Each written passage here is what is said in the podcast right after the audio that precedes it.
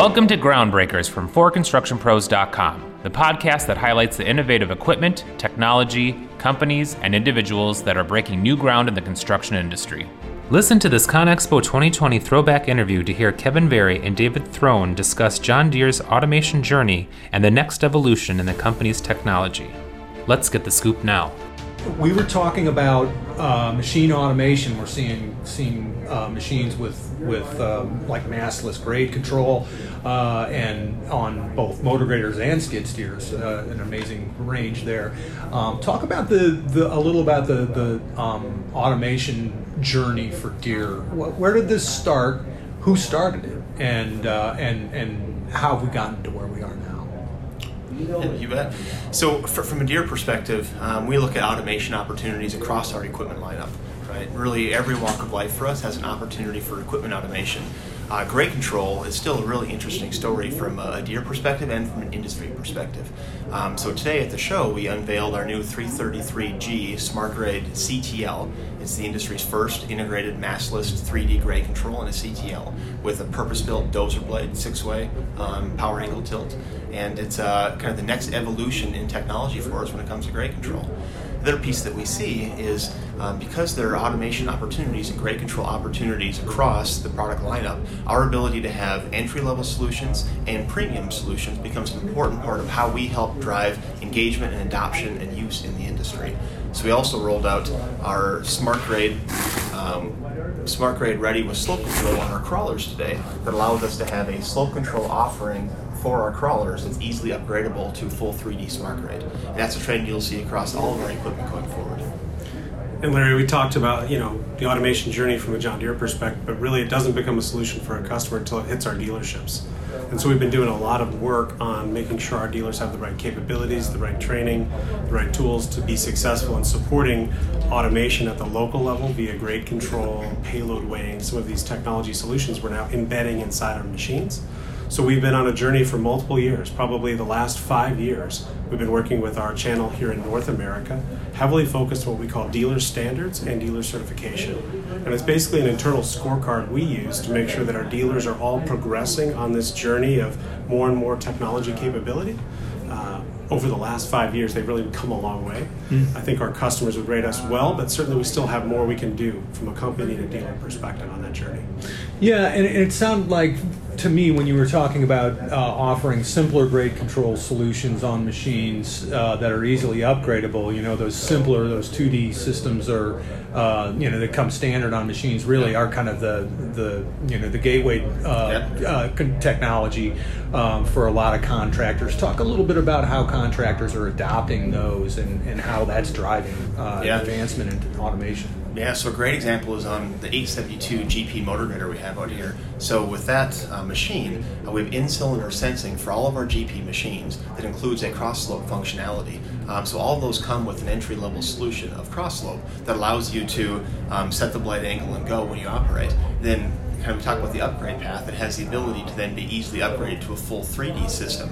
Uh, that became standard last year on all of our GP motor graders. So it's a good example of how we're driving that forward yeah. from an industry perspective. Yeah.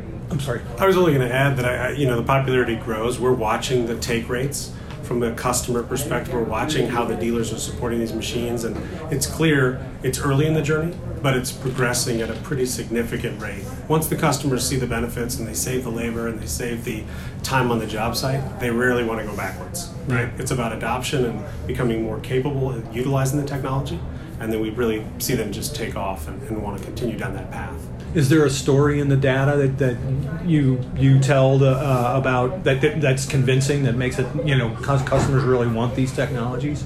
Yeah, so we we talk a lot about labor avoidance and labor productivity. Mm. I think if you look at the, the tranches of value from a customer perspective, finding a way to save that labor cost is really the most critical. Mm-hmm. You hear a lot, and we talked about it tonight in our press event. Uh, you hear a lot about labor shortages and trained operators and operators that truly can maximize the capabilities of machines. Those may become even more scarce in the future. So if we can make average operators expert operators, it helps everybody.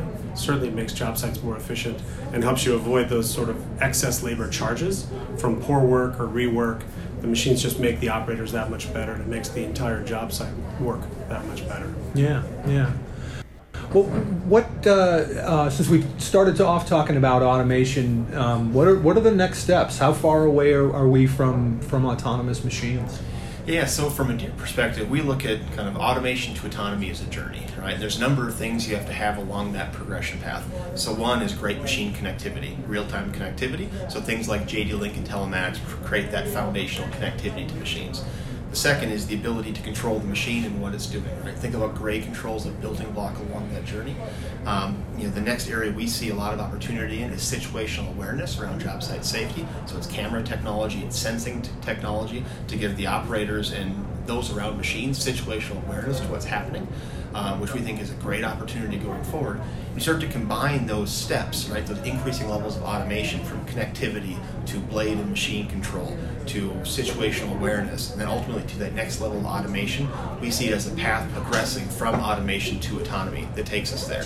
And so, while kind of the end date for full autonomy uh, is probably uh, subject to some pretty good conversation, yeah. we know the steps it takes to get there. Sure. We're focused on building and delivering those steps along the way to position us for that future. And, and it's interesting you mentioned, uh, you know, object detection, or didn't yeah. mention it, but the, I yeah. thought of object detection when you were describing right. that. Uh, that you know, that's a feature we're talking about here in the booth tonight. Yep. Uh, yeah, so that you know, in a, uh, a feature that you're selling it. Yeah. Uh, so camera technology and sensing technology um, is an area we see a lot of growth in from the industry perspective, um, both on machine and off machine, and the ability to apply that in a number of ways. And so you think about the stereo cameras that we use for some of our object um, detection conversations. Those same cameras are used for our productivity uh, measurements on our scraper pans.